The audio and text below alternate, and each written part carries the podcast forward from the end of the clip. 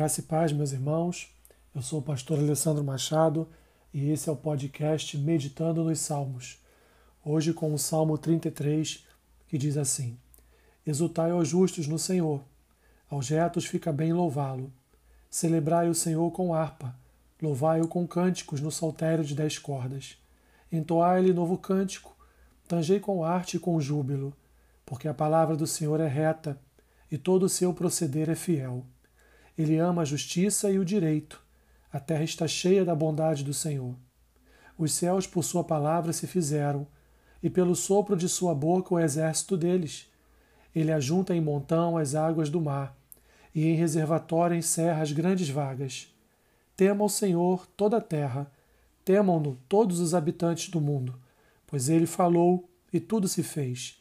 Ele ordenou e tudo passou a existir. O Senhor frustra os desígnios das nações e anula os intentos dos povos. O conselho do Senhor dura para sempre, os desígnios do seu coração por todas as gerações. Feliz a nação, cujo Deus é o Senhor, e o povo que ele escolheu para a sua herança. O Senhor olha dos céus, vê todos os filhos dos homens. No lugar de sua morada, observa todos os moradores da terra.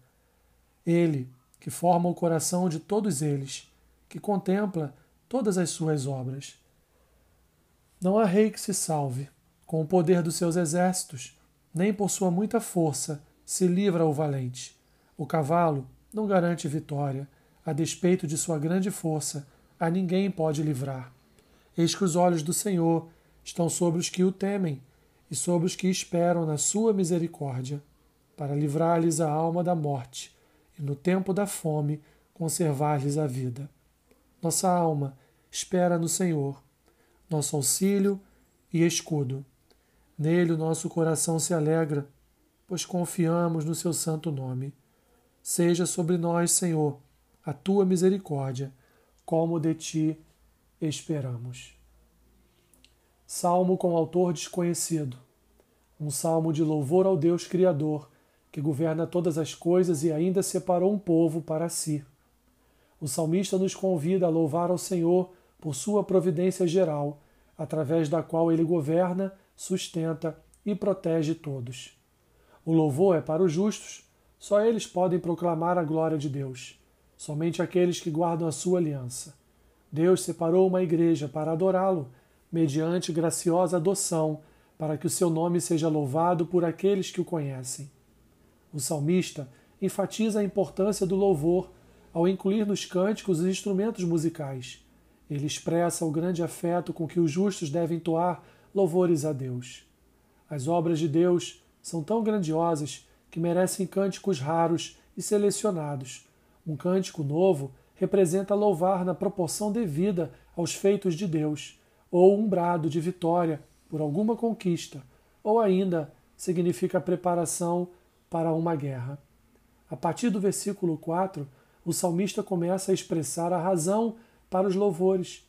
Deus apresenta a sua palavra como revelação de seu caráter e, através dela, conduz seu povo à verdade. Mas podemos considerar também que sua palavra reta é o método que ele usa para governar o mundo. Por isso, a terra está cheia da sua bondade. Deus, através da sua palavra, ensina a justiça e o direito, e o quanto benigna é a sua aliança. Os versículos 6 a 9 descrevem o relato da criação, remetendo à providência divina, pois cada ordem de Deus na criação se cumpriu, através da sua palavra tudo se fez, todas as coisas foram criadas. O salmista remete à criação do mundo para relembrar que tudo é sustentado e preservado por Deus, e por isso ele merece todo o louvor. Que confiança transmite o salmista ao descrever a criação dos céus pela palavra de Deus com seu exército de estrelas, o Verbo que do nada fez nascer vida, o louvor do seu nome em toda a terra. Dentre tantos elementos da natureza criados por Deus, o salmista escolhe justamente aquele que denota o seu poder, o mar. Como pode as águas serem limitadas? Elas estão acima da parte seca onde habita o homem, e nem assim saem do seu reservatório. Portanto, todos devem render obediência ao Senhor e reverenciá-lo por sua grandeza e majestade. Ele fundou o universo, e seu poder é infinito. Toda a terra rende-se à glória do Senhor e ao seu eterno poder.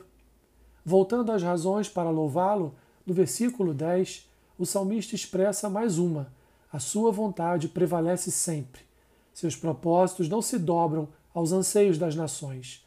Deus submete todos à sua santa vontade, não porque tem prazer em frustrar os planos humanos, mas sim para que os homens não sejam licenciosos em suas ações.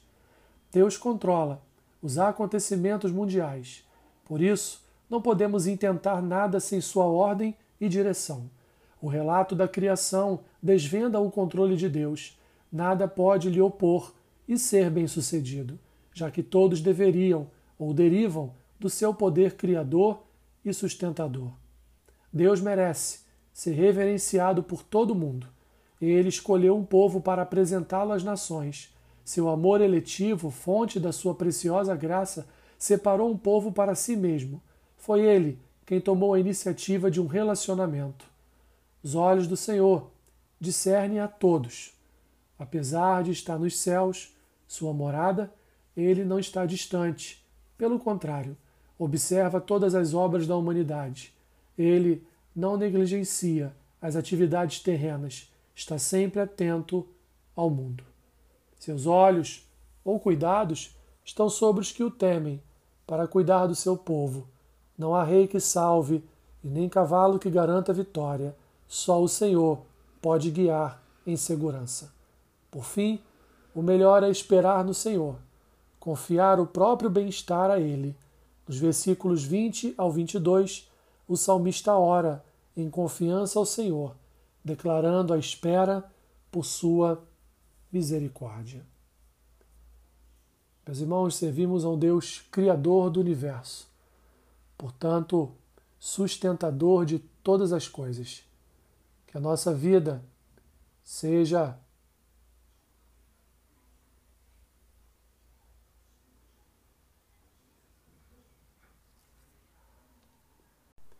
fonte de graça e de reverência ao Senhor. Que Deus te abençoe, rica e abundantemente. Amém.